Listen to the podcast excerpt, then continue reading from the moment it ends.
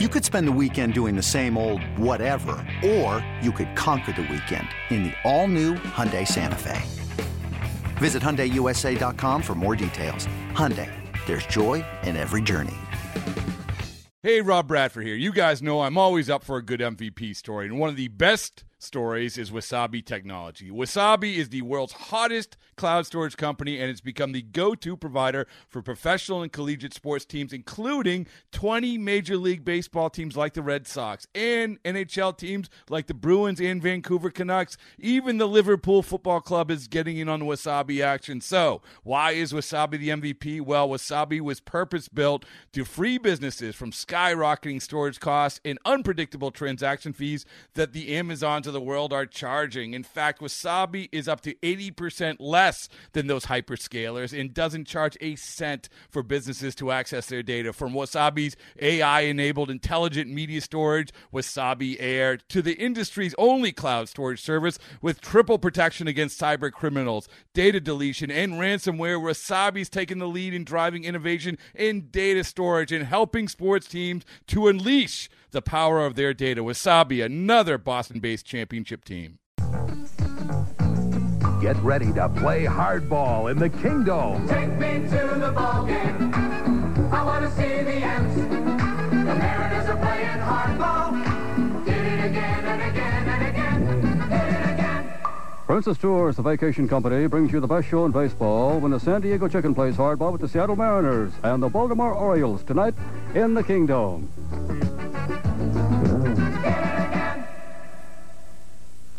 Okay, AJ Pollock. Is it Pollock or Pollock? AJ Pollock is a Seattle Mariner. Give me the uh, give me the cliff notes on this. What uh, what's going on? What do you think about it? Tell me about this guy while I uh, pull up from the stat department, or I call down to the stat department uh, and see what this guy's got under the hood. Well, first of all, I mean, he's a move that doesn't really excite me, but it was kind of a move. I, I, I can't say I like it. I can't say I don't like it. It's just a move that makes sense. You know, he's one of those guys remaining that was out there. It uh, makes sense to me that Jerry went out to give a little cover to Kelenic playing out there in the platoon with a righty righty, lefty lefty matchup. So it seems to be the right move with uh, Pollock. Uh, it's a cheap, cheap contract, seven years or one year. Thank God, not seven years. One year, seven million dollars. So, uh, what did you think of it?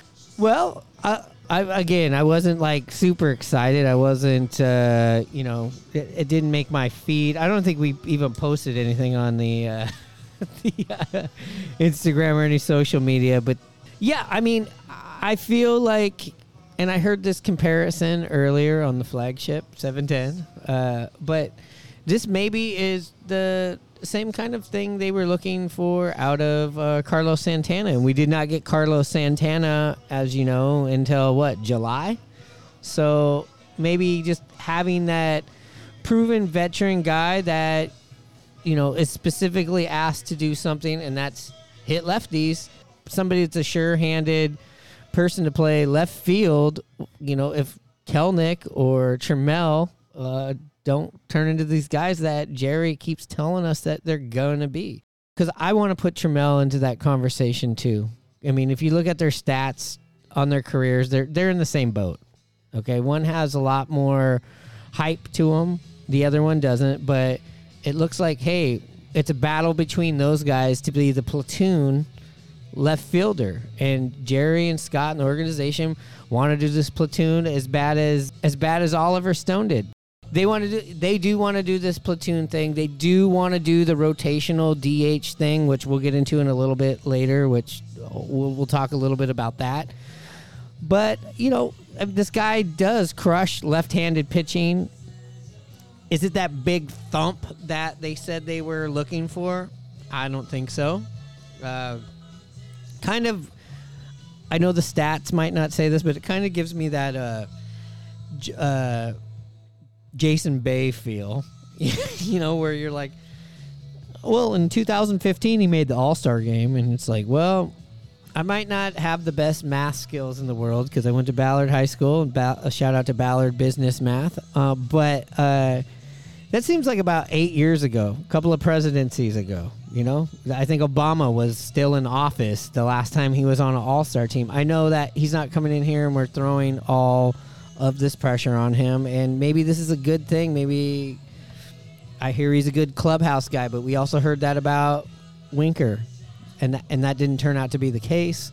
Uh, you know, when I'm just looking at his numbers here, uh, they don't look all that great from last year, but going back, you know, through the few years, he, he is a proven person. Um, again, it's a platoon spot, you know, and again, he crushes left-handed pitching. So, you know, we're going way back in time. I mean, this guy was a first-round pick. You know, 17th overall by the Diamondbacks, where he had some great years. And, you know, more recently, he was a part of a championship team with the Dodgers, played there for three years. Last year he was on the White Sox. You know, but again, like grabbing a veteran right now on, on a team like this is a good move. Was this the right veteran? I don't know. I think I would have been a little bit more excited with like an Andrew McCutchen. You're a Kelenic guy, so do you think this is a a sign that we're really gonna go with Kelenic now, huh? I feel like that's the case. I mean, it seems to me with this move, they're to put Kelenic out there every time a right-hander's on the bump. Um, with Pollock, he's a serviceable defensive player, just like Kelenic. Kelenic's I would call above average, so you're not going to get hurt there like you did last year with Jesse Winker. But um, you know, he if he's going to be playing when we're facing left-handed hitters, that's going to be good. Kelenic has struggled. I mean, you've seen him against left-handers. He just he looks out of sorts at times. He's not quite there Oh, yet. So, I mean, Pollock last year he uh, had an OP, OPS above 900, which you know that's pretty good. That is good. you know? I mean last year is he hit 286 um, with uh, 14 home runs against left-handed hitters. He's a career 285 hitter versus left-hand pitching.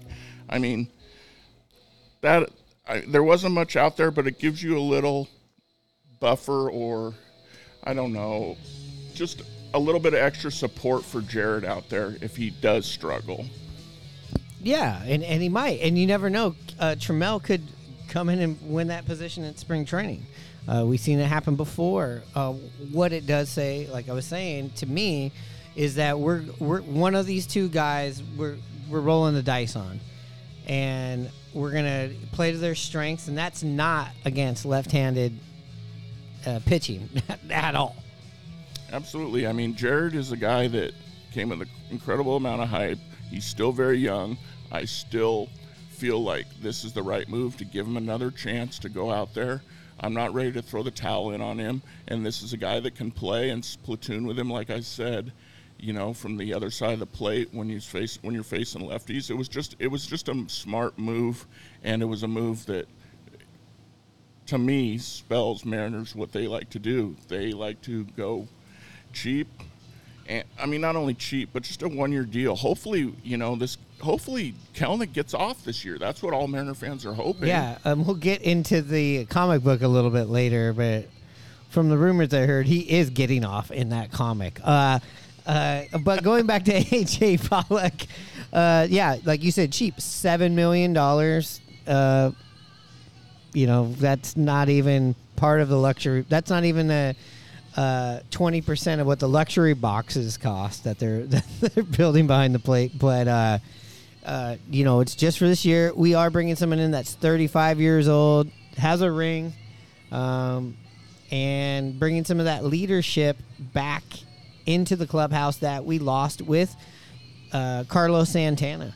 Yeah, I mean Pollock, he bet on himself. He had a thirteen million dollar um, contract for this year that he declined with the White Sox with a five million dollar buyout. So he got that along with the seven million dollars from the Mariners. So that's twelve million. So he bet on himself. He didn't quite get what he thought he would in this market, but uh, it's pretty close. But it's it's one of those moves where wait and see. It might be a great deal for the Mariners. Yeah, and for him, for for the person AJ, I th- I think being you know in an organization like the Mariners is closer to like probably what he was enjoyed at the Dodgers. Uh, I don't know so much about the White Sox, t- uh, you know, fans, but that seems like a, a Cubs a Cubs town to me. That kind of feels like you're on the Clippers.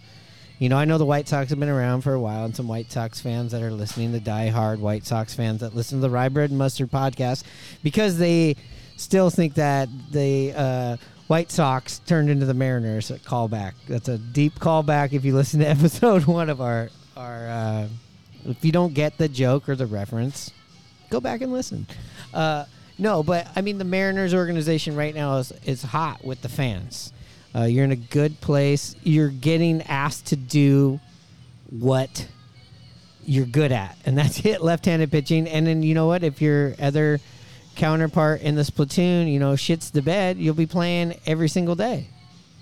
And again, at being 35,